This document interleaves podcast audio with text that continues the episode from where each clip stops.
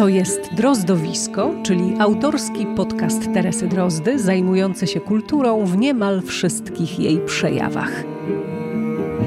Jest 8 kwietnia 2023 roku. To jest 109 drozdowisko, w którym witam Was razem z Jackiem. Dzień dobry, to ja. Ludzkość domaga się tego, żebyś pojawił się od czasu do czasu e, w drozdowisku i ja też bardzo lubię, kiedy jesteś, ale trochę brakuje nam czasu na te wspólne nagrania. To znaczy czasu jak czasu, ale miejsca w e, audycji, bo bardzo dużo mam rzeczy zaplanowanych, bardzo dużo już nagranych, bardzo dużo jeszcze nagrać chcę e, i bardzo trudno znaleźć miejsce na to, żebyśmy jakoś tutaj mogli jeszcze coś wspólnie Wam od siebie dorzucić.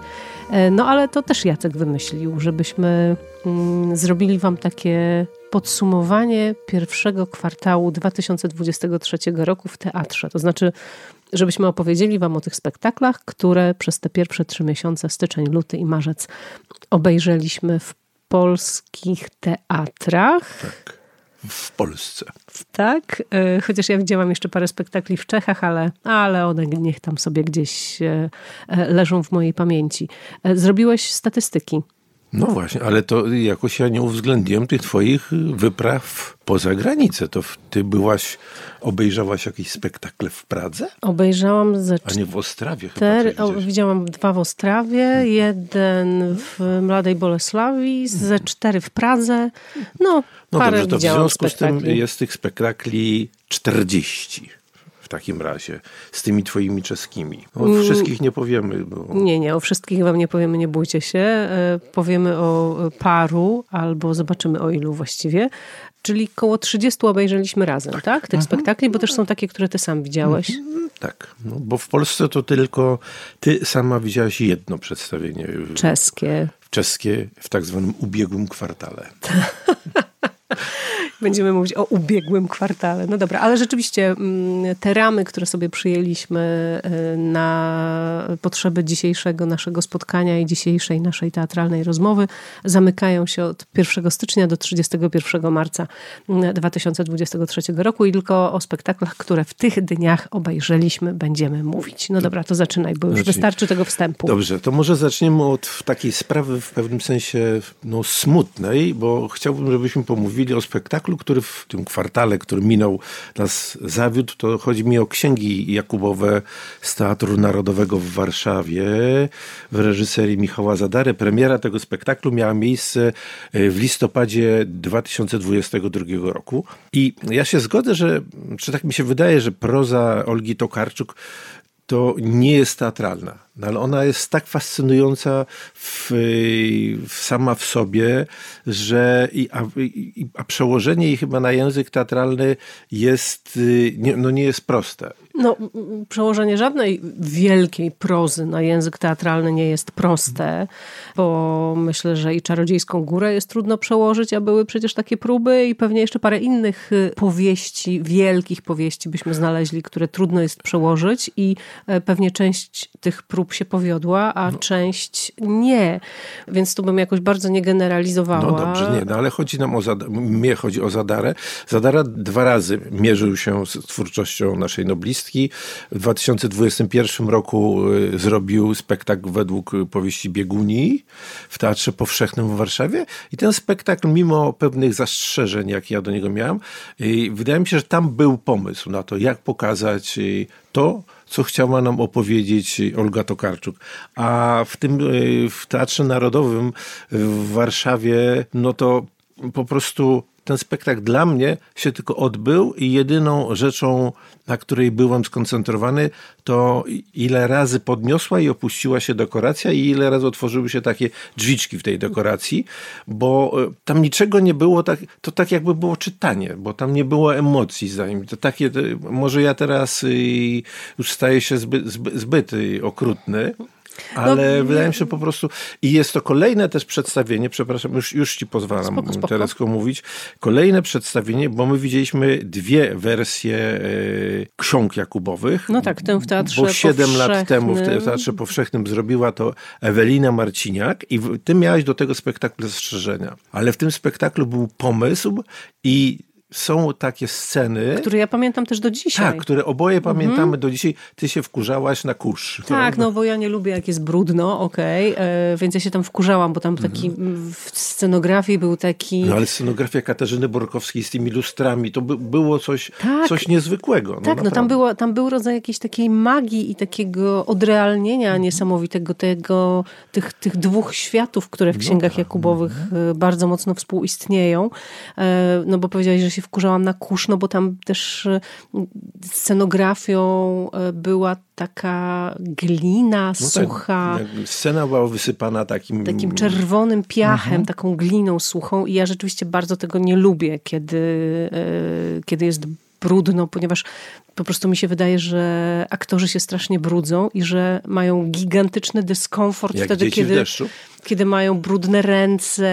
No, Rozumiem. dobra, nie, nie, mhm. nie, nie lubię tego, ale to jest mój problem. Tak? To nie jest kwestia tego, że to była niedobra scenografia. To po prostu jest mój zupełnie innego rodzaju problem, no tak. niezwiązany zupełnie z, z I, artyzmem. I z tamtego przedstawienia zapamiętaliśmy chociażby pomysł z lalkami, prawda, które animowali aktorzy, ale to było też takie przedstawienie, które się, w którym się wydarzyło to, co u Zadary, że nie było Jakuba Franka. Bo w tamtym tak się aktor, który grał, miał na nazwisko Niemczyk. Niestety nie przypomnę sobie w tej chwili imienia. A tutaj było dwóch Jakubów bo był Jakub młody i Jakub y, starszy, starszy grany przez Jerzego Radziwiłowicza. Młodego zagrał Henryk Simon.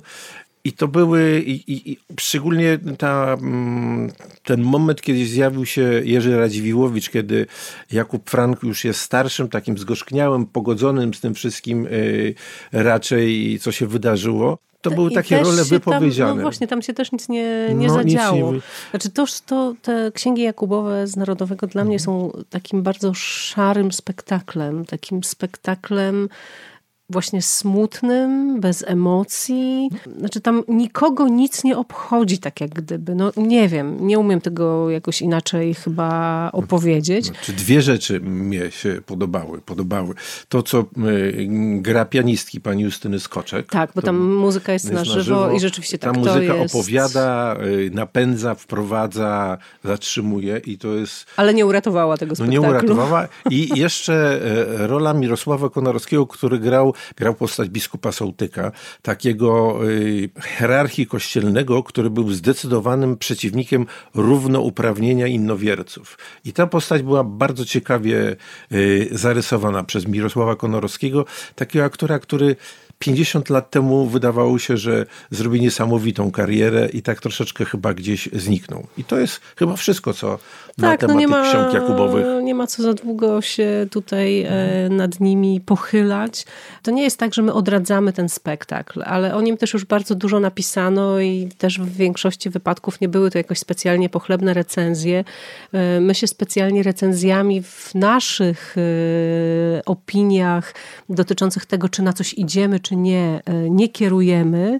Natomiast no tutaj muszę powiedzieć, że wszelkie te głosy, które mówią o tym, że to jest nieudane przedstawienie, mm, no, że są e, absolutnie tutaj... Się z nimi zgadzamy. Mm, tak, zgadzamy się z nimi i one... No to Pani Tereso, pora na wyłowienie jakiejś perełki. No ja myślę, że absolutnym królem, tak, perłą w tym naszym pierwszym kwartale jest musical 1989. No mi się wydaje, że on ma szansę nawet wygrać u nas. No wygrać, poczekaj, przez cały rok? Poczekaj, no, no jeszcze daj, daj szansę Nie, no, pozostałym miesiącom. jeszcze parę spektakli mamy obejrzeć. Mm, ale rzeczywiście y, obejrzeliśmy to przedstawienie we Wrocławiu, tak. ani nie w Krakowie, ani nie w Gdańsku. Y, obejrzeliśmy to na deskach Teatru Muzycznego Kapitol we Wrocławiu, ponieważ 1989 mm, otwierało tegoroczny przegląd piosenki aktorskiej we Wrocławiu. Mm, I tutaj bardzo dziękuję Konradowi Imieli, dyrektorowi Kapitolu, że umożliwił nam obejrzenie tego spektaklu, bo być może wiecie, ale bilety są po prostu na niego nie do kupienia. I ja się wcale nie dziwię. I tak będę się starała zobaczyć ten spektakl przynajmniej jeszcze raz. E, a szuraj tymi kartkami, kochanie, szuraj. No, Jacek tam ma, wiecie, całą masę notatek, więc tak. wyciąga. I muszę powiedzieć, że ja z kolei szłam na to przedstawienie, nawet nie tyle czytając jakieś bardzo pozytywne recenzje na jego temat, ile słysząc dookoła, że wszyscy się tym musicalem zachwycają. Więc ja byłam taka lekko sceptyczna pod tytułem, no nie, no niemożliwe, żeby to się tak wszystkim podobało. A jednak. Kurcze blade, to jest po prostu coś niebywałego. To jest, to... to jest naprawdę, jeżeli macie jedną rzecz w tym roku obejrzeć w teatrze, to obejrzyjcie 1989, nie pożałujecie. To no to teraz detale, kochanie. Dobra, nie. Kooprodukcja Teatru imienia Juliusza Słowackiego w Krakowie i Gdańskiego Teatru Szekspirowskiego. Reżyser pani Katarzyna Szyngiera. I to jest najważniejsze chyba to, o czym trzeba powiedzieć. No i jeszcze o, o muzyce, bo znaczy ja uważam, że to jest... Yy, też źle to, co powiem, to będzie, powinno, to źle zabrzmi, że to jest nie amerykański, to jest światowy festiwal, musical, który my w jakiś taki sposób dziwny przyrównujemy do jakichś amerykańskich bo, musicali, bo one są najlepsze na świecie. A dlaczego nie powiemy, że to jest najlepszy musical na świecie? I, bo my I przy... możemy do niego porównywać tak, Hamiltona tak, na tak przykład, jest, no, prawda? No, bo niby ten Hamilton to jest pierwszy taki musical, który wykorzystywał muzykę rap i dzięki temu ten musical jest dla wszystkich, bo i młodzi ludzie, te 10, 10 lat historii Polski, mniej więcej, y, jest tam opowiedziana w ciągu dwóch, niecałych trzech godzin, prawda? I, I opowiedziane jest w taki sposób, że tam wszystkiego, co najważniejsze się dowiadujesz, nikt nie jest gloryfikowany. Tak, to jest, to jest bardzo ważne, ważne, że nie ma tam świętego człowieka y, i jest opowiedziane bardzo prawdziwie, powyciągane są raczej dość nieznane fakty z tej historii. Zaczyna się w roku 1980, momencie, kiedy rozpoczynają się strajki na wybrzeżu, a kończy się y, Magdalenką czy Okrągłym Stołem, prawda? Więc Okrągłym jest, Stołem, tak. Jest, mhm. jest cała historia tego dojścia nas do demokracji poprzez historię trzech par pary państwa Wałęsów, państwa Kuroniów i państwa Frasyniuków. Wszyscy ci bohaterowie, tak jak powiedziałem, są prawdziwi. Tam nie ma kogoś takiego, kto jest rycerzem bez skazy, prawda? Bo Lech Wałęsa jest pokazany jako taki człowiek, który tak nie bardzo chce podjąć decyzję. Jest w kilku momentach tam y, jego współpartnerzy w tym, co robi, mają do niego pretensje. Lechu, powiedz, prawda? A ten Frasyniuk znowu jest taki trochę bardziej szalony, prawda? W tym wszystkim. No, a Kuroń y, jest takim mędrcem też, który przeszedł historię od fascynacji komunizmem, komunizmem prawda? Tak, bo tam też jest o tym mowa. I, te cze, cze, czerwone harcerstwo. Jest opowiedziany ten fragment, o którym chyba, no wiem, niewiele osób, y, takich, których nie interesują się zbyt szczegółowo historią, wiedzą. To jest o tym dramacie Kuronia, który wraz ze swoją drużyną harcerską poszedł nad Wisłę i tam do, doszło do tragedii. Troje dzieci się troje utopiło. utopiło się. To też podejrzewam w jakiś sposób zaważyło na, na późniejszej jakiejś takiej postawie y, Kuronia, który mimo, że był zdecydowanym przeciwnikiem y, ustroju, on nie chciał, żeby dochodziło do jakichś walk, prawda? Żeby, żeby nie, nie chciał być radykalny. Nie chciał, chciał być radykalny. to właśnie mhm. robić w taki sposób bardzo zmieniający, poprawiający, ale właśnie nierewolucyjny. E, przeprowadzać te wszelkie zmiany. I to wszystko tam jest.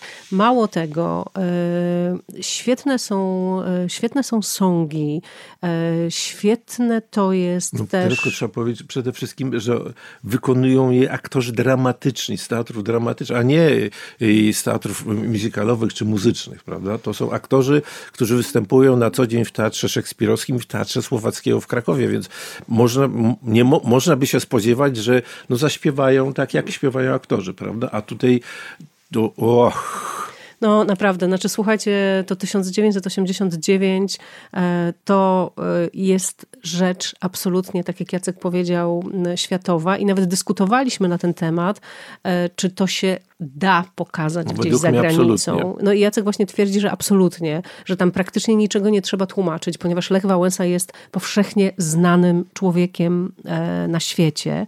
W związku z tym i ta historia po łebkach, że tak się wyrażę, też jest jakoś No znana. I pokazanie tego e, gdzieś na świecie e, też mogłoby być no, takim właśnie budowaniem tego pozytywnego mitu. A, no bo w ogóle to 1989 ma taką taką myśl, e, taki podtytuł trochę właśnie, pozytywny mit, e, ale to też jest, mam wrażenie, trochę przewrotka, bo ten musical się wcale nie kończy euforią i radością mm, po wygranych wyborach e, w czerwcu 89 roku, tylko jego finałowa scena jest zupełnie inna i tutaj już może nie będziemy tego zdradzać, ale w niej wcale nie ma tej euforii.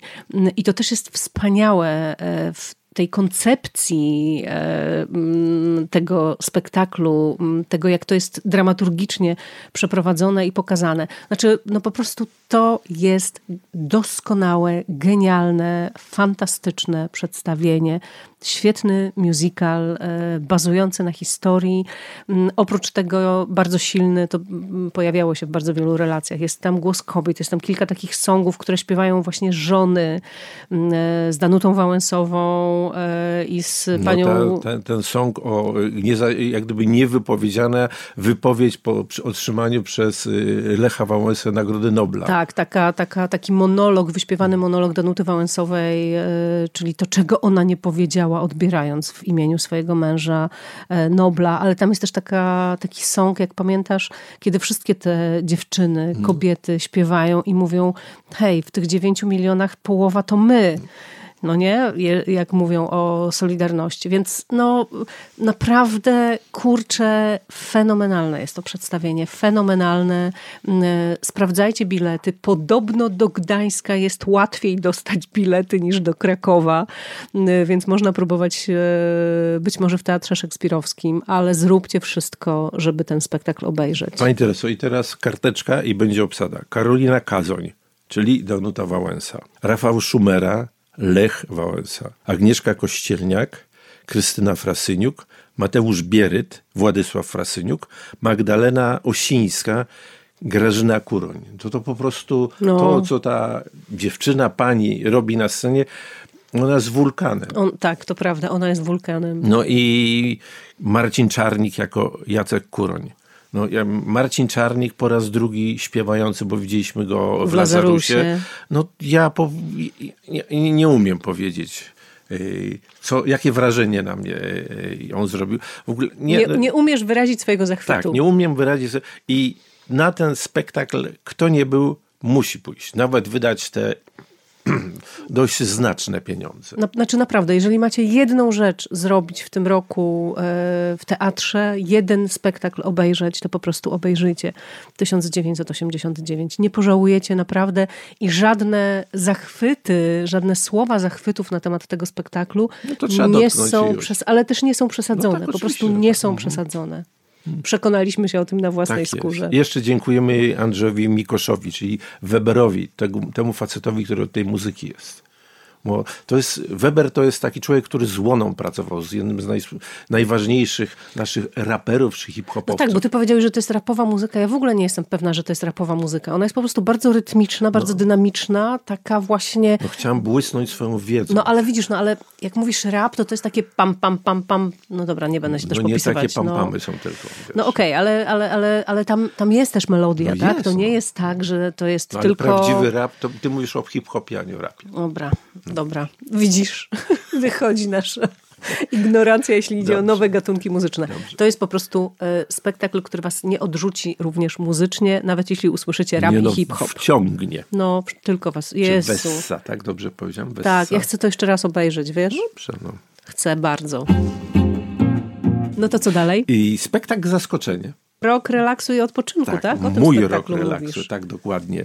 I... Czekaj, nawet mam tutaj y, tą, te tabletki. Pigułki masz. Pigułki no. mam, terapii Ale to dla uważasz, że, że warto połknąć? No chyba warto. Dobrze. To takie zaskoczenie dla nas, prawda? Bo y, troszeczkę obawialiśmy się, co pod nowym kierownictwem może się wydarzyć, a tutaj powstał spektakl bardzo dobry, w pewnym sensie taki podobny do tego, co działo się przez te ostatnie lata y, za, za panowania y, Tadeusza Słobodzianka. No ale gwarancją była pani reżyser Katarzyna Minkowska. Katarzyna Minkowska, która wyreżyserowała spektakl Cudzoziemka, którą, który ja widziałam na y, warszawskich spotkaniach warszawskich w ubiegłym roku. Bardzo tak, ci się podobał. Tak, z Aloną Szostak w roli Róży. I to był spektakl zrobiony po Bożemu, historia dziewczyny uzależnionej od leków i tego wszystkiego, co się z nią działo, y, z doskonałymi co najmniej trzema rolami. Co najmniej trzy role. Ale teraz mówisz o cudzoziemce czy teraz o moim mówię, roku? Nie, teraz już o moim roku. O cudzoziemce no, powiedziałam tylko to jedno, to jedno zdanie, że to jest pani Katarzyna Minkowska. W tym spektaklu Izabela Dudziak, która grała y, główną bohaterkę i narratorkę tej opowieści. To jest dziewczyna, która przyszła dopiero do teatru y, z TR-u warszawskiego i też Monika Frajczyk, która grała panią od chipsów, czyli Rewę, tę dziewczynę, dziewczynę, która ciągle odwiedzała naszą główną bohaterkę, bohaterkę i opowiadała o różnych swoich rozpaczliwych wydarzeniach, o miłościach i jadła chipsy i się upijała, zdaje się, ciągle jakimś winem. No i pani doktor i którą zagrała Anna Kłos, tę szaloną lekarkę, która e, wręczała wszystkie specyfiki naszej głównej bohaterce. Jeszcze ja zwróciłem uwagę też na aktorkę, która zagrała postać Nataszy, tej szefowej galerii, galerii taką, takiej strasznej, takiej obrzydliwej szefowej. To zagrała tę postać Agata Różycka. I co o tym przedstawieniu można powiedzieć? Że przez pierwszą część tego spektaklu sądziłam nawet, że spróbuję przeczytać tę powieść, na podstawie której ten mój rok relaksu i odpoczynku powstał. Potem już trochę mi się odechciało, bo już mi się wydało, że to poszło trochę za bardzo w pewien taki schemat psychologiczny, czy, czy, czy w pewną sztampę, ale ja też tutaj mam swoje własne jakieś e, nieartystyczne związane z tym wszystkim e, problemy. Natomiast nie, no to był bardzo komunikatywny spektakl, e, dosyć ciekawy plastycznie. Ciebie pamiętam zdenerwowała taka bardzo długa scena transu, która kończy -hmm. pierwszy akt, no tak. a ja tej sceny bardzo broniłam. A ja po zastanowieniu y, jestem coraz bliższy tego, temu, żeby się z tą zgodzić. A, no właśnie, ponieważ y, to też pewnie wiecie, że to jest y, książka czy spektakl trochę o tym, że dziewczyna postanawia po prostu przespać rok i mm, dostaje pigułki umożliwiające jej to przespanie, przy czym no, budzi się co jakiś czas, no bo musi się, nie wiem, wykąpać, coś zjeść, e, zmienić ubranie, e, e, skorzystać z toalety i tak dalej, i tak dalej. Ale e, nim ona podejmie świadomie tę decyzję, że ona chce właśnie w taki sposób spędzać czas, no to ona tych różnych środków po prostu używa, zażywa. No i stąd I, jest ta pani doktor. I stąd jest, I stąd jest ta pani doktor, ale stąd jest właśnie też ten trans bo on pokazuje, że ona się budzi co ileś tam dni i, i, i, ta scena jest bardzo długa rzeczywiście, mm, ale, ale ja uważam, że ona właśnie e, jest po to, żebyśmy my jakby zrozumieli, że to nie jest chwila, że to nie jest błysk, że ten skrót teatralny, e, który musi się pojawić, jest naprawdę skrótem, ogromnym skrótem. Wielki plus za to, że e, po każdym jej zapadnięciu w sen nie mamy mm, tego transu no tak, tak bardzo długiego, że on nam się pojawia tam raz, jako po prostu taki znak do zapamiętania. I ten spektakl według mnie jest bardzo, bardzo dobry. Są następne dwie premiery, jeszcze ich nie widzieliśmy. Pójdziemy albo nie pójdziemy, zobaczymy. Obejrzeliśmy ten rok relaksu i to było dobre przedstawienie e, do tego stopnia, że chciało się nam o nim wam opowiedzieć. Kropka. Kropeczka. Czerwone Nosy? Proszę bardzo. Czerwone Nosy. W końcu wyjeżdżamy z Warszawy. Tak Nareszcie. jest. Teatr Nowy w Poznań, reżyser Jan Klata. Premiera 12 lutego 2021 roku. I tu taka bardzo ważna według mnie jest informacja, znaczy taką bardzo ważną informację chciałbym przekazać, że to jest kolejna próba y, wystawienia tekstu Petera Barnesa w Teatrze Nowym y, w Poznaniu. W 1993 roku Eugeniusz Korin w tłumaczeniu Stanisława Barańczaka, toż to y, tłumaczenie także było wykorzystane w spektaklu Jana Klaty, zrobił spektakl, który podobno był spektaklem świetnym. Mam opowieść o tym spektaklu z pierwszej ręki. Znajoma koleżanka z Instytutu Teatralnego widziała to przedstawienie i powiedziała, że był to jeden z najlepszych y, spektakli w Teatrze Nowym w tamtych czasach. 93 rok. On był grany dość długo i jeszcze taka według mnie bardzo ważna rzecz. Jan Klata wykonał gest według mnie bardzo dobrze o nim świadczącym, bo y, w spektaklu tym z 2021 roku występuje Janusz Andrzejewski. Janusz Andrzejewski gra mistrza Dindona, czyli tę postać dzwonkowego. Takiego, Cudowna, jedna z najcudowniejszych tak. w ogóle ról i takich postaci i, i, i, tego, jak jest wymyślona ta postać mm. w tym spektaklu. A on w tej wersji z 93 roku, z wersji Korina, grał e, księdza Flotę, którego tutaj gra Łukasz Schmidt. I to uważam, że to jest fenomenalny mm. taki ciąg te 30 lat. Tak? No tak, tak 30, 30 lat. lat. że to jest jak, jakaś ciągłość. O czym jest ten spektakl? Spektakl w sumie opowiada o tym, co się działo ostatnio na świecie, czyli o, o, pandemii, bo to jest XIV e, wiek Francja, e, dżuma, czarna śmierć więc ludzie umierają na ulicach. Jak, jak gdyby powstają trzy grupy, które mają trzy różne sposoby, to, zwal żeby, żeby mhm, tak. zwalczyć tę pandemię. Nie, nie, mówimy o służbie zdrowia, bo zdaje mi się, że służba zdrowia w XV wieku była na trochę niższym poziomie jeszcze niż dzisiaj. Więc pierwsza grupa to są biczownicy, i którzy myślą, że jak oni będą się poświęcali, no to Pan Bóg spowoduje, że ta pandemia, pandemia ta epidemia epidemia y, się skończy. Druga grupa to jest taka grupa kruków. I to jest też świetny pomysł klaty, bo grają go takie trzy dziewczyny, pankówy takie, z gitarami, po prostu aż tak strasznie, z przesterowanym dźwiękiem. I trzecia grupa, która powstała chyba tak zupełnie niechcący, bo yy, ksiądz Flotę spotkał się, przyszedł do, do, lazaretu. do, do lazaretu i ją zaczął opowiadać jakieś dowcipy, dowcipy takie z cyklu przychodzi baba do lekarza, przychodzi baba do lekarza i ludzie zaczęli się uśmiechać.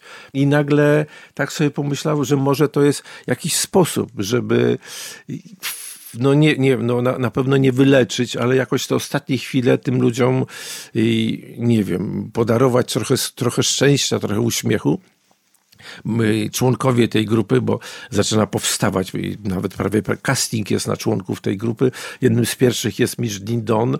Y, grupę prowadzi niewidomy. To też jest niesamowita historia, że prowadzi ich niewidomy, a charakterystyczne jest to, że mają takie te błazeńskie czerwone no tak, które nosy, doskonale znamy. Y, które doskonale i dzisiaj klauni coś takiego mają.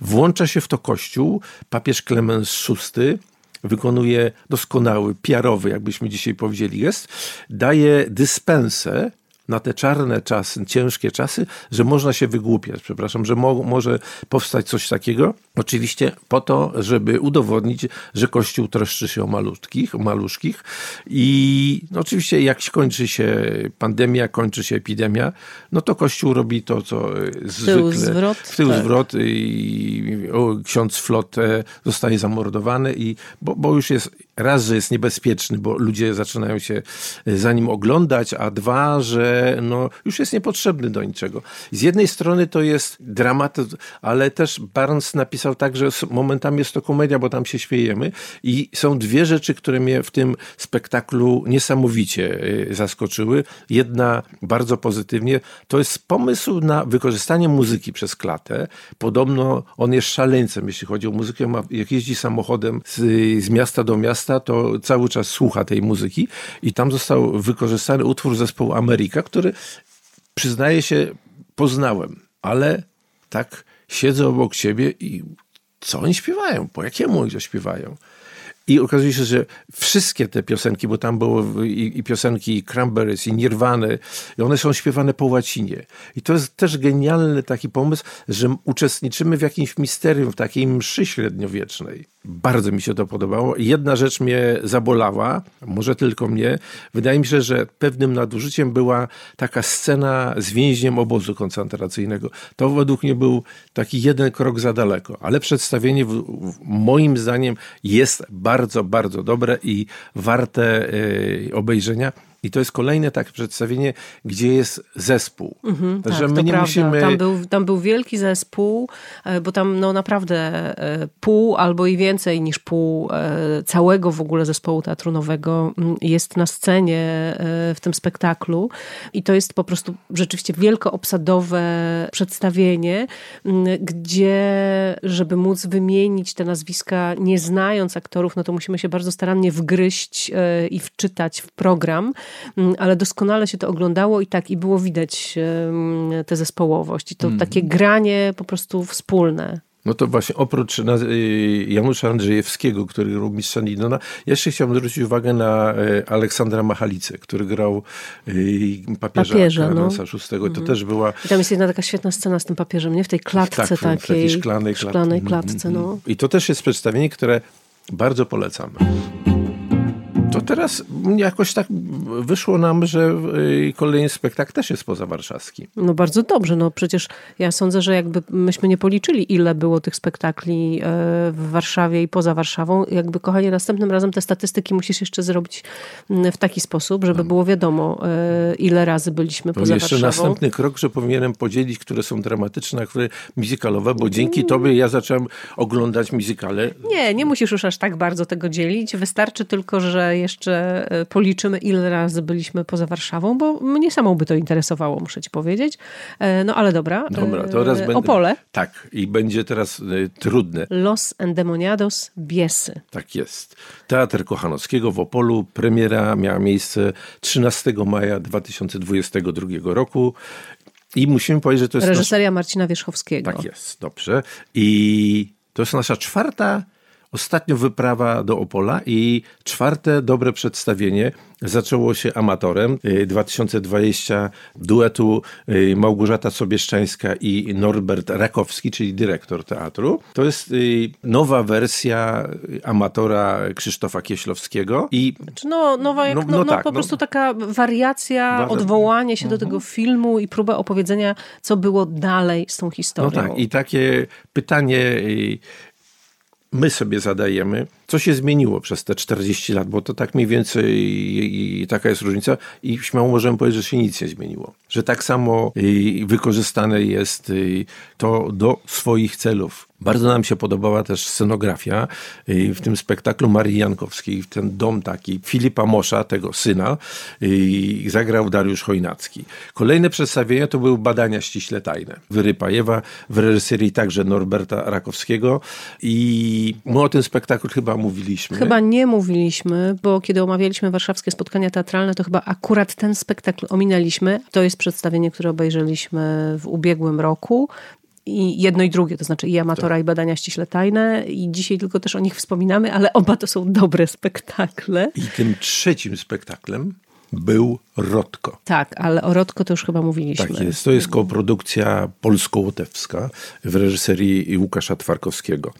I co możemy o tych biesach powiedzieć? Też y, spektakl nieprawdopodobnie zespołowy, kolejny. To jest historia, to jest rok 73, niby już taka końcówka rządów y, generalissimusa Franco w Hiszpanii, ale to, co się dzieje wewnątrz y, państwa hiszpańskiego, buzuje i grupa młodych ludzi postanawia wystawić spektakl Biesy, który ma być jak gdyby też w pewnym sensie, nie wiem, wyzwaniem y, czy wezwaniem do jakiejś działalności. I jesteśmy świadkami, jak ten spektakl powstaje i jak, jak zmienia, zmienia się podejście wykonawców tego spektaklu, w tym spektaklu, y, do tego, co się dzieje, jak radykalizują się oni.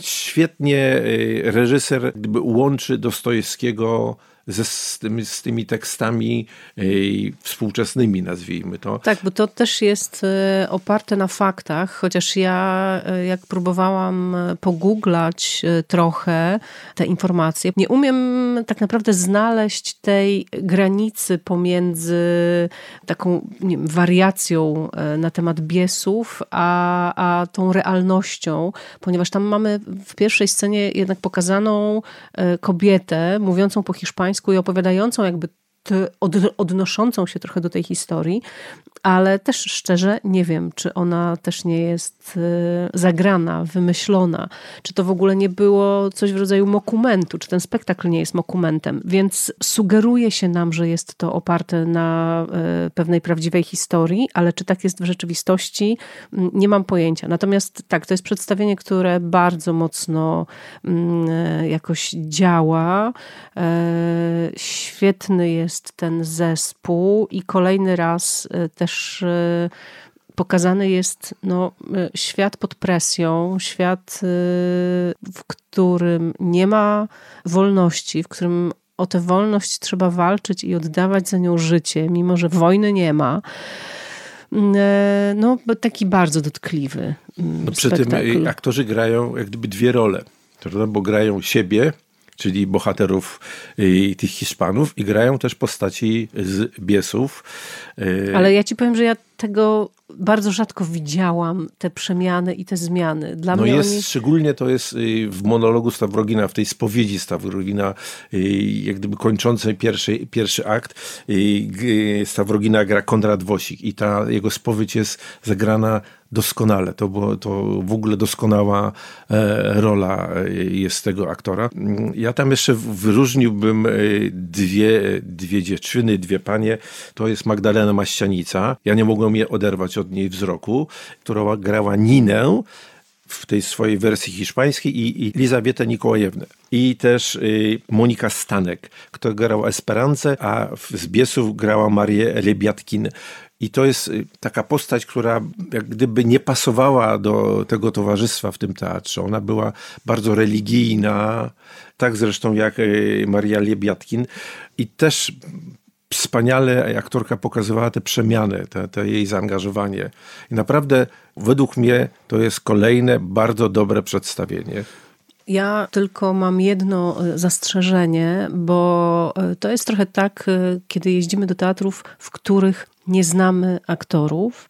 Scena teatru w Opolu jest ogromna. Te biesy w całości były grane na mikroportach. I, ale ja nie chcę się w ogóle użalać ani uskarżać, bo ty tutaj westchnąłeś zaraz. Nie, ja westchnąłem dlatego, że mnie to też boli. Bo ja tutaj zmierzam do tego, że w momencie, w którym jak gdyby wszyscy naraz są na scenie i mówią, zaczynają, jedna osoba coś mówi, druga osoba coś mówi, a ja nie rozpoznaję tych aktorów po głosie i zanim w ogóle zobaczę, kto mówi, to już właściwie zaczyna mówić ktoś inny, no bo ten głos jest równy, tak? On nam dochodzi mm, cały czas z tego samego miejsca. E, I e, powiem ci, że e, te narzekania na mikroporty już słyszałam wiele, wiele razy, ale po raz pierwszy sama w teatrze odczułam ten kłopot, który mam trochę z oglądaniem akcji, nadążeniem za akcją, właśnie z powodu mikroportów. Wcześniej mi się to mm, nie zdarzyło, wcześniej nigdy nie poczułam tego aż tak bardzo silnie. Pierwszy raz e, to właśnie na tych mm, biesach w Opolu, co nie zmienia faktu, że e, mam o tym spektaklu jak najlepsze zdanie. Dobrze. I co? I znowu poza Warszawę. Teraz bliżej będziemy, bo w Krakowie.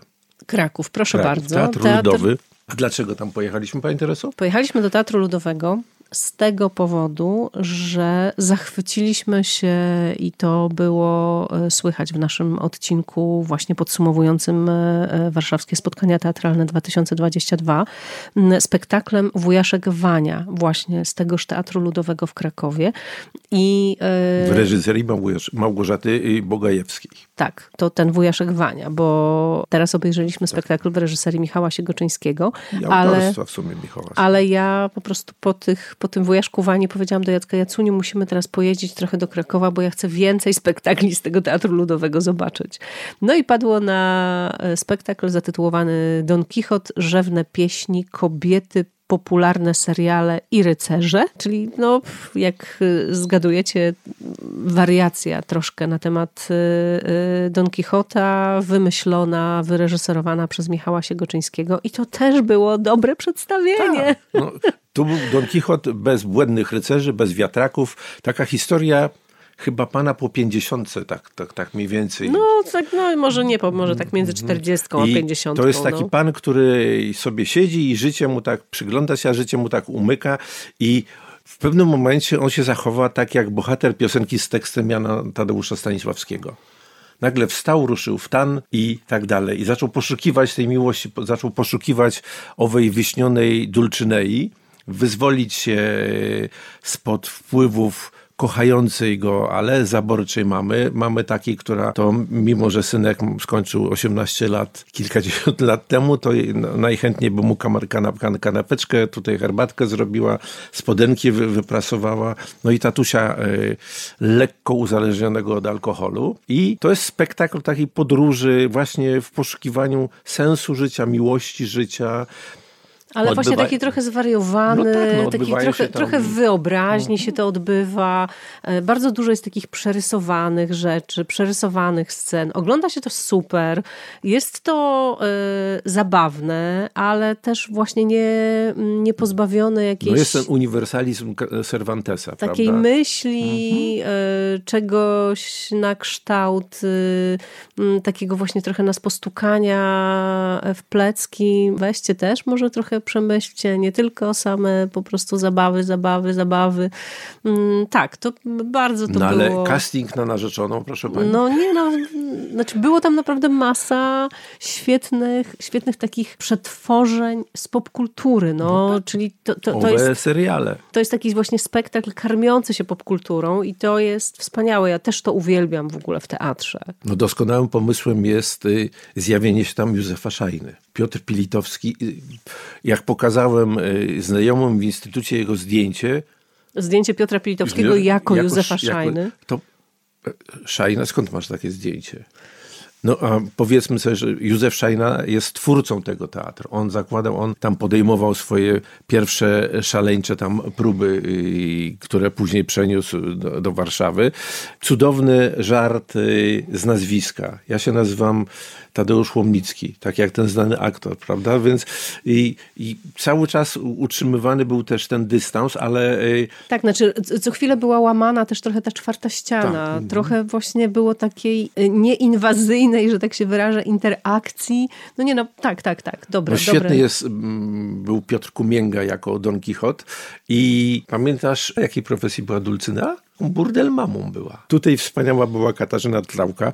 Wszyscy świetnie śpiewali. Bardzo fajnie wykorzystywana była kamera. Ta kamera nie przeszkadzała, nam się pojawiała, gdzieś tam tak, No nic tam nie było przegięte -hmm, po tak. prostu. Tak. E, to była taka, taka, taka rzeczywiście intertekstualna, bardzo popkulturowa, e, fajna, fajna zabawa z e, Cervantesem. No to te pięć przedstawień, tak? Już? Koniec? No, tak, z, tych, z tych 35 no, wiesz, tylko no, wybrałeś? Mo, możemy sobie pojechać. No nie, no ale... poczekaj, no bo ja bym jeszcze powiedziała tak, że z takich rzeczy, które mm, warto zobaczyć i które są dobre, e, no to jeszcze jeżeli zostajemy w Krakowie, to w Teatrze Stu obejrzeliśmy w reżyserii Krzysztofa Jasińskiego Leopolda. No spektakl o Leopoldzie Kozłowskim, napisany przez Jacka Cygana mm, ze Zbigniewem Zamachowskim w roli Leopolda Kozłowskiego i nie w roli Leopolda Kozłowskiego, bo to jest też takie przedstawienie, w którym Zbigniew Zamachowski trochę gra tego Leopolda, a trochę go nie gra. E, fajnie jest to wymyślone i wcale nie jest ten spektakl zdominowany przez piosenki. To znaczy, to nie jest tak, że fabuła jest wymyślona tylko po to, żeby zostało zaśpiewanych ileś piosenek. I to mi się bardzo w tym przedstawieniu um, podobało. Fajnym pomysłem było to, że jak gdyby katalizatorem tych wspomnień jest dziewczyna, tak, która... Tak, no bo to, jest, to są wspomnienia, to jest opowieść, taka mhm. trochę opowieść o Leopoldzie Kozłowskim. Dziewczyna, która jest studentką... Tak, przychodzi, żeby on ją, jej, ją nauczył jakiejś piosenki żydowskiej tak? Tak, do, chyba do egzaminu. Do egzaminu Joanna Pocica gra, gra tę Rutkę i oni ze sobą rozmawiają, właśnie przeplatane jest to, ona wykonuje jakieś piosenki, y, Leopold y, Kozłowski zwraca jej uwagę, że to nie tak, że to należałoby tak zaśpiewać i tak dalej. I bardzo dobrym też pomysłem było to, że y, Zbigniew Zamachowski nie udaje no tak, no to tak, tak, tak. No, nie, uda, właśnie, nie gra za Właśnie nie, nie, gra. gra. znaczy gra i nie no gra. Tak, Wciela tak. się czasem na chwileczkę, ale tak naprawdę hmm. to jest rodzaj takiej relacji na temat y, y, Leopolda Kozłowskiego i też raz jesteśmy w spektaklu, a raz trochę z tego spektaklu wychodzimy. Y, no tak, bo wszystko... Zamachowski zaczepia tam widzów, tam tak, jakieś pytania tak, zadaje. Co, ach, jeszcze zapomnieliśmy o jednym spektaklu. Bo jeszcze o dwóch co najmniej spektaklach Dobrze, no. zapomnieliśmy. No. Kocham cię, ja ciebie też nie. Serge Gainsbourg. Cezary Studniak, reżyseria, Teatr Muzyczny Kapitol, premiera z 2013 roku bodaj. W Teatrze Muzycznym Kapitol, przedstawienie, które już jest bardzo, bardzo długo grane. Ja przyznam, że zapragnęłam je zobaczyć po tym, kiedy odbyłam kilkanaście rozmów z aktorami i aktorkami Teatru Muzycznego Kapitol we Wrocławiu i mm, dziewczyny, bo to jest spektakl na jednego faceta i sześć dziewcząt. No ale jakiego faceta? No ale jakich dziewczyn? Hej. No dobrze, no dobrze. I dziewczyny po prostu opowiadały o tym spektaklu, że go uwielbiają grać i że świetnie im się nad tym pracowało, i że w ogóle to jest takie przedstawienie, które one by chciały grać, jak już Cezary Studniak, który gra tegoż Gainsburga, no to już łatwo zgadnąć, będzie miał na przykład 70 lat, a one będą miały po 50 i będą tymi jego e, dalej muzami, kobietami, miłościami.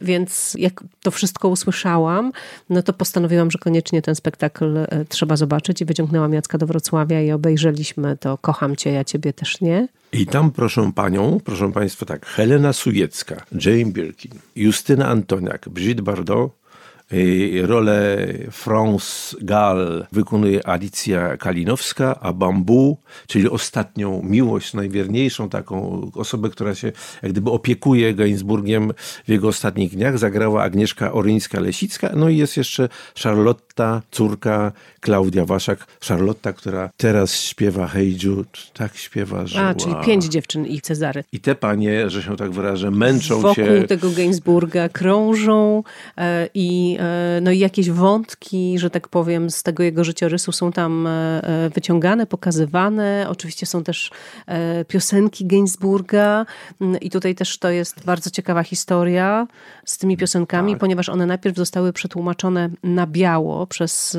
Anetę Gardet, która po prostu świetnie zna francuski, a potem taką formę piosenki nadał tym utworom Tymon Tymański. I rzeczywiście zdaje się, że z powodu praw autorskich e, zgód, tak nie będzie płyty. których niestety Francuzi nie udzielają, te piosenki po polsku nie zostaną nagrane i wydane na płycie, a naprawdę wielka szkoda, bo no, to jest majstersztyk. Rzeczywiście te piosenki są wielką, wielką wartością tego spektaklu, ale po prostu ten spektakl, mm, cały, cała ta opowieść, cała ta historia, całe to mm, przeciąganie liny pomiędzy kobietami a Serżem, to zafascynowanie, mm, ten erotyzm, no to wszystko tam jest. No tam te teksty o woskowej laleczce i o, o dziurkach, które robi konduktor to nie chodzi o te dziurki w biletach i ta woskowa laleczka to nie jest taka woskowa laleczka. Jeden... lizaczek też nie jest tak, lizaczkiem? lizaczkiem nie jest.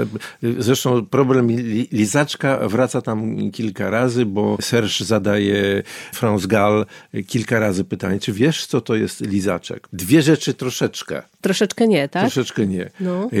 Scena ciśnień nie jest zbyt wielka i grająca tam e, na żywo muzyka to jest plusem ale momentami była troszeczkę... A, trochę za głośno. Troszkę za głośno to było.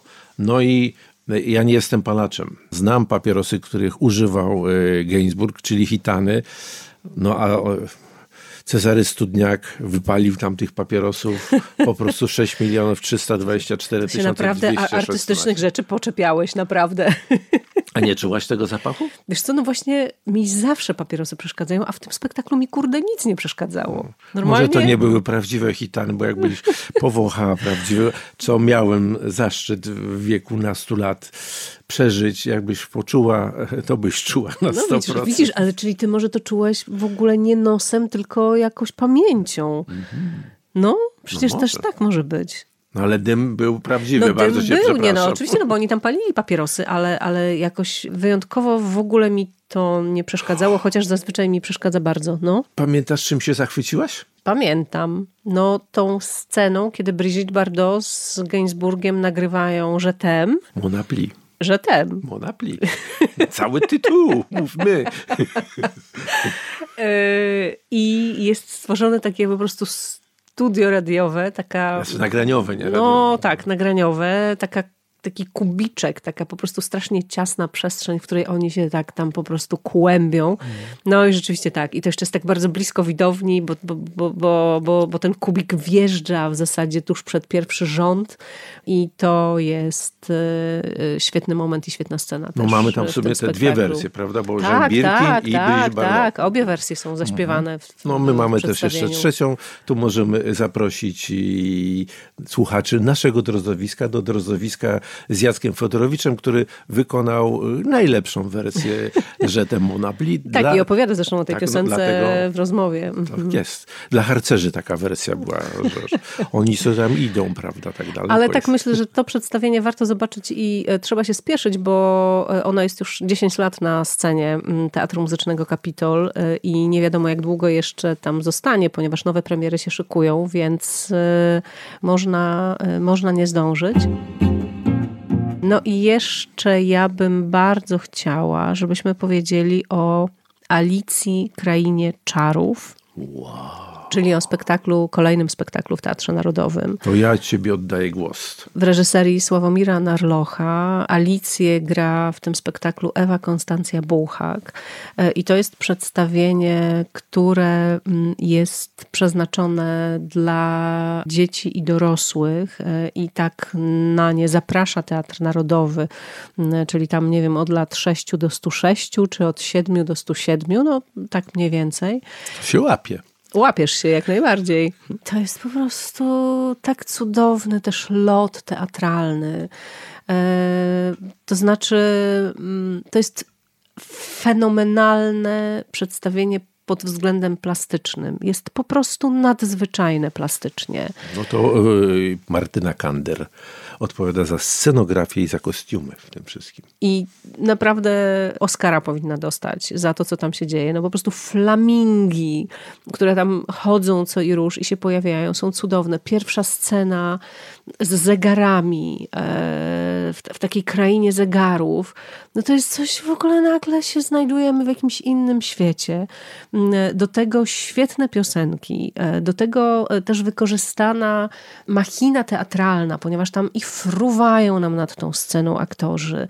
Mm, Więc jakby to jest takie przedstawienie, za sprawą którego dziecku można wytłumaczyć, czym jest teatr i co w teatrze można zrobić. I nie jest to Alicja w Krainie Czarów, tylko Alicji Kraina Czarów, ponieważ Alicja jest dorosła e, i ma dorosłego syna i trochę ten syn spaceruje po głowie tej swojej mamy w tym spektaklu. No i myślę, że tyle wystarczy chyba takiej krótkiej A rekomendacji. słowo o królowej Kier? No ale co słowo o królowej Kier? No, że wspaniała. No, ale tam, a, a jest tam coś niewspaniałego? Jest tam ktoś niewspaniały? No, o Cezarym Kosińskim?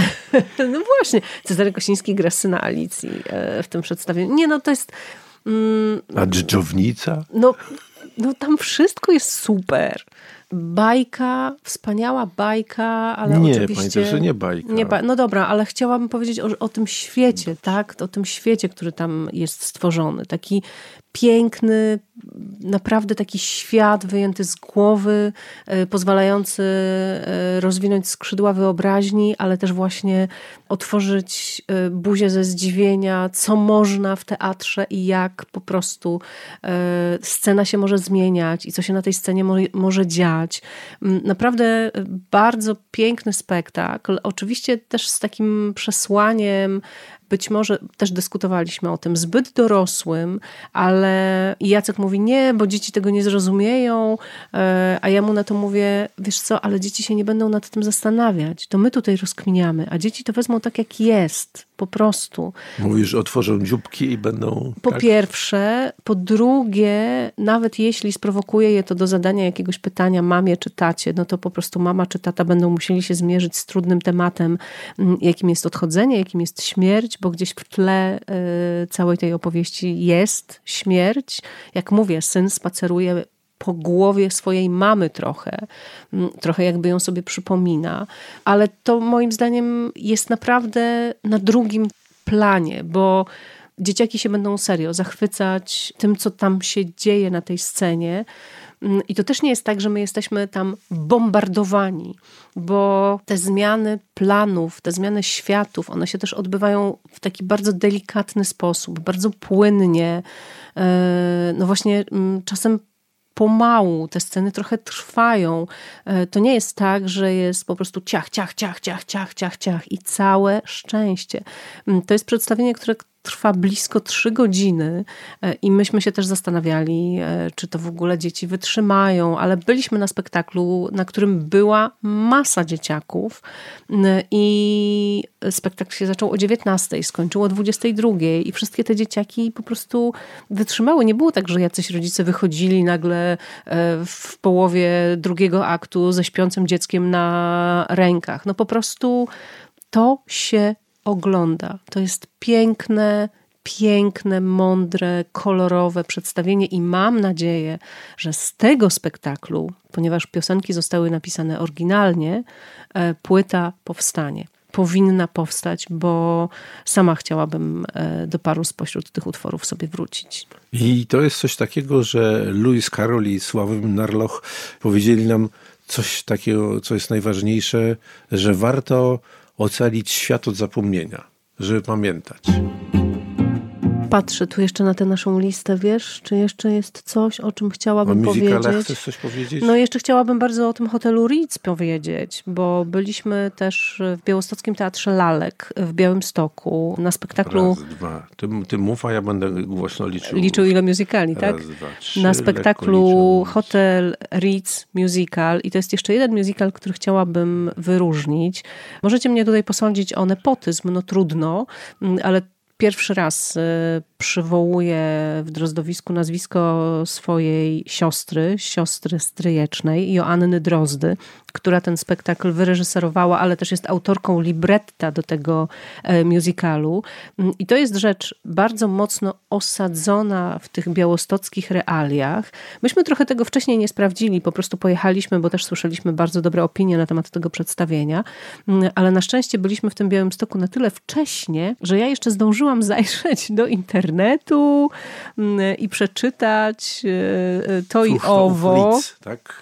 I okazało się, że wyobraźcie sobie, na początku XX wieku w Białym Stoku e, był hotel Ritz, jedyny Ritz na wschód od Paryża, tak? tak Dobrze pamiętam. Mhm. Tak. Jedyny Ritz w ogóle w tej części Europy.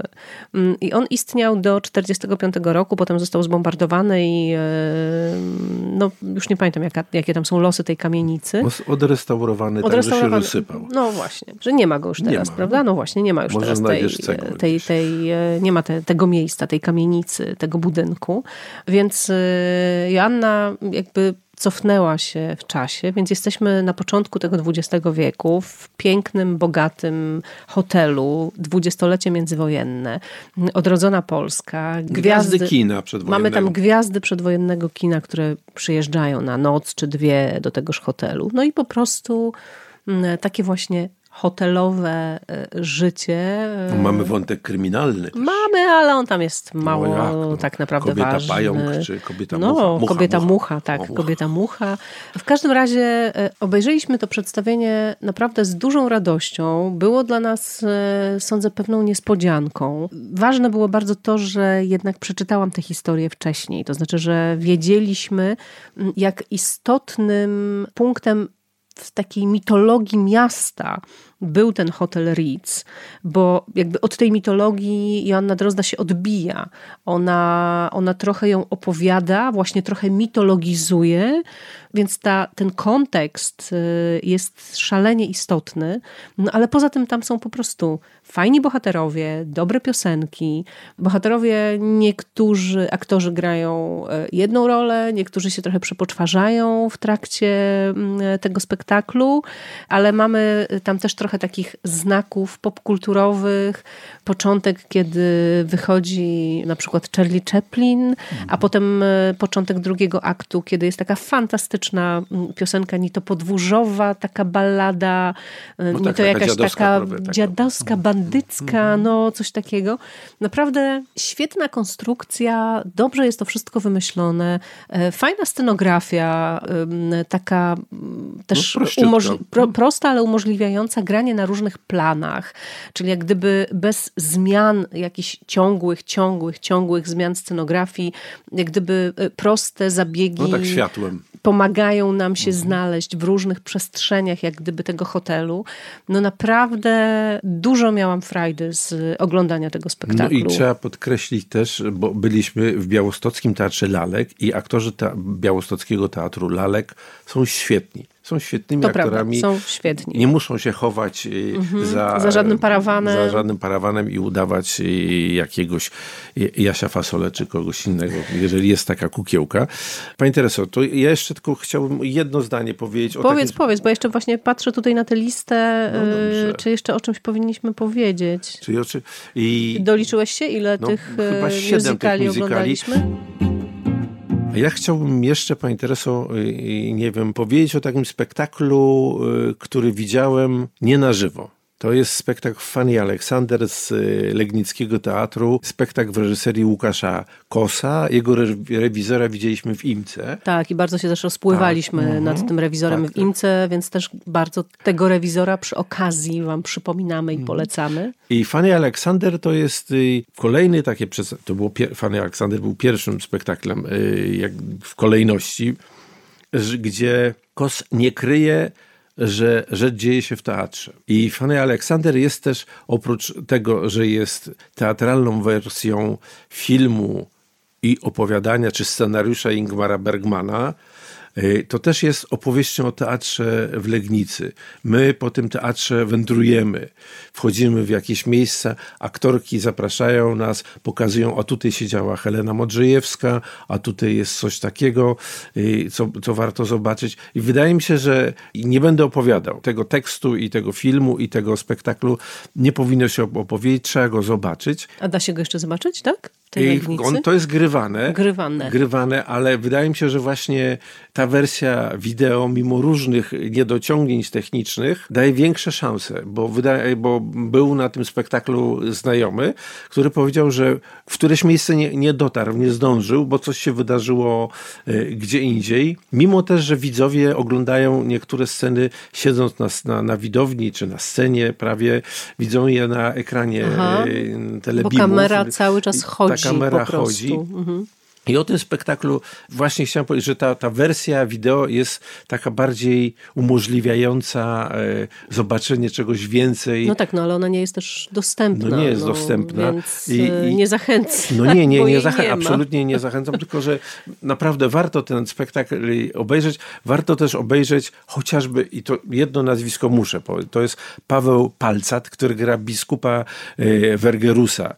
I aktor, który w ciągu, ja nie wiem, nie pięć minut, to nie było minuty, potrafił y, zagrać tak, że biskupa Wergerusa no każdy normalny człowiek z chęcią by zabił, bo on gra tam y, y, kogoś takiego strasznego, strasznego, tak twardego jak przysłowiowa szwedzka stal i jestem już takim samozłow tam w nim jest. I po prostu to jest doskonała, doskonała rola. Y, i to jest wszystko, co o tym spektaklu chciałem powiedzieć. I wydaje mi się, że też warto pojechać tam, do, chociażby obejrzeć ten teatr, bo to jest y, teatr, który ma lat, tak policzmy szybciutko, no sto, prawie 200 i w budynku klasycystycznym takim. I pochodzić sobie tam po tym w przerwie na przykład, też chyba coś ciekawego można zobaczyć, a aktorki właśnie w tym spektaklu tak namawiają, a tutaj zobaczcie, a tutaj warto, mhm. żebyście zobaczyli ten spektakl, warto, żebyście zobaczyli nasz teatr. I to jest też bardzo piękne. I panie Tereso, bo tak chodzimy, chodzimy sobie po tych teatrach, a może y, coś praskiego do Warszawy przyjechało? Tak, ale mm, zanim jeszcze, jeszcze powiem o y, Romeo i Julii y, 2022 z teatru y, Divadlo pod Palmowką y, z Pragi, który to spektakl można było zobaczyć w Teatrze Powszechnym w Warszawie, y, to chcę jeszcze powiedzieć, no bo już wiesz ile już razy żeśmy kończyli. Godziny. Z pięć. Więc no właśnie, kończyliśmy już z pięć razy, więc dlatego ja jeszcze znowu coś wrzucam z tej naszej listy. Szaman, spektakl reporterski, e, przedstawienie, na które zaprosiła nas Monika Mariotti, spektakl e, Teatru Warszawy, ale Teatr Warszawy teraz nie ma swojego miejsca, więc e, spektakle z Teatru Warszawy oglądać można w bardzo różnych miejscach Warszawy.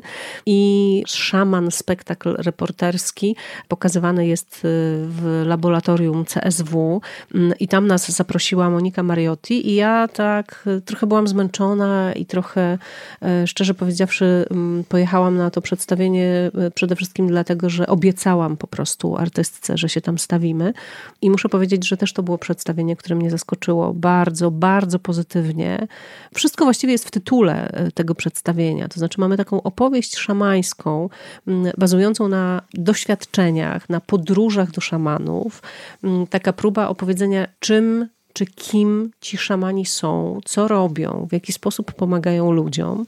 I naprawdę e, mocno mnie to mm, jakoś poruszyło. Też trochę w kontekście książki mm, Jacka Hugo Badera o szamanach, którą niedawno czytałam. No bo to była taka, jak gdyby taka podróż podwójna, bo jest para bohaterów, jest e, pisarz i reportażysta i aktorka i oboje opowiadają o tej swojej drodze, o tym dojściu do tego ważnego momentu. Do, do spotkania z tymi no tak, szamanami, tak. z tym szamanem, bo tam jest jeden właściwie szaman, ale to jakby to, to, bo to jest rzeczywiście rodzaj reportażu, czyli jak gdyby my idziemy za nimi krok po kroku i razem z nimi e, ten świat odkrywamy.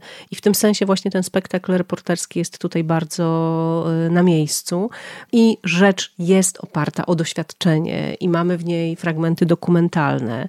Jest to bardzo zgrabne, bardzo jakby dobrze napisane.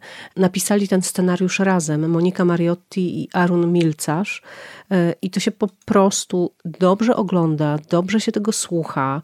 Bardzo jest to e, delikatne, bardzo ascetyczne, ale naprawdę no, jakoś dotknął mnie ten spektakl bardzo mocno i e, do tego stopnia, że będę szukała czasu i miejsca, żeby spotkać się z Moniką Mariotti, porozmawiać z nią właśnie o tym, nie o jej śpiewaniu, ale o tych jej podróżach do szamanów. Wiesz, to jest jedna z takich rzeczy, które bardzo będę chciała w jakiejś dającej się przewidzieć przyszłości w Drozdowisku zrobić. No, bo, bo oboje, oboje tam występują i, i powiedzieli rzecz, która mnie osobiście bardzo zabolała. Rzecz o tym, że zapominamy rozmawiać ze swoimi rodzicami, dziadkami, już nie mówię o pradziadkach, bo tam pada takie pytanie, y, właśnie szczególnie y, pisarz czy reporter otrzymuje takie pytanie od szamana, znasz swojego dziadka? No tak, znam, a pradziadka? No, mhm. Chyba jednego, a coś wiesz? No nie, bo to się tak zawsze odkłada, że to, to nie, to dobra, to jak następnym razem będę na wakacje i podejrzewam, że większość z nas właśnie w ten sposób y, traci możliwość dowiedzenia się skąd pochodzimy. A tych swoich przodków, co też tam pada w tym spektaklu, mamy cały czas no wokół tak. siebie. Mhm. Mamy ich trochę w tym plecaczku, który niesiemy przez życie. E, Romeo i Julia 2022, Diwadlo pod Palmowką w Warszawie. E, Diwadlo pod Palmowką jest takim progresywnym teatrem e, działającym w Pradze i rzeczywiście to, że to przedstawienie pokazane zostało w Teatrze Powszechnym jest jak najbardziej na miejscu i nie zaskakuje, ponieważ myślę, że gdyby porównywać Palmowkę do jakiegoś teatru w Warszawie, to e, chyba najszybciej rzeczywiście porównałabym ją z Teatrem Powszechnym. E, to był świetny spektakl multimedialny, mm, w którym Romeo i Julia e, są, mają się stać właściwie celebrytami, to znaczy ich miłość jest non-stop transmitowana przez media społecznościowe. Ciągle mają jakieś tak zwane live'y, i również na tym tak zwanym live'ie mają popełnić to wspólne samobójstwo mm, właśnie, którym kończy się e, dramat Szekspira. Zwarte, krótkie, mocne przedstawienie odbywa się w takiej klatce, kościele, publiczność e, siedzi na scenie razem z aktorami, ci aktorzy chodzą wokół nas i mamy ich na wyciągnięcie ręki, e, przy czym część rzeczy jest też oczywiście robiona kamerą, rzucana wrzucana na ekrany. E, no, taki bardzo, bardzo naprawdę mm, intensywny spektakl, ale mm, niesamowicie się cieszę, że do niego poszłam.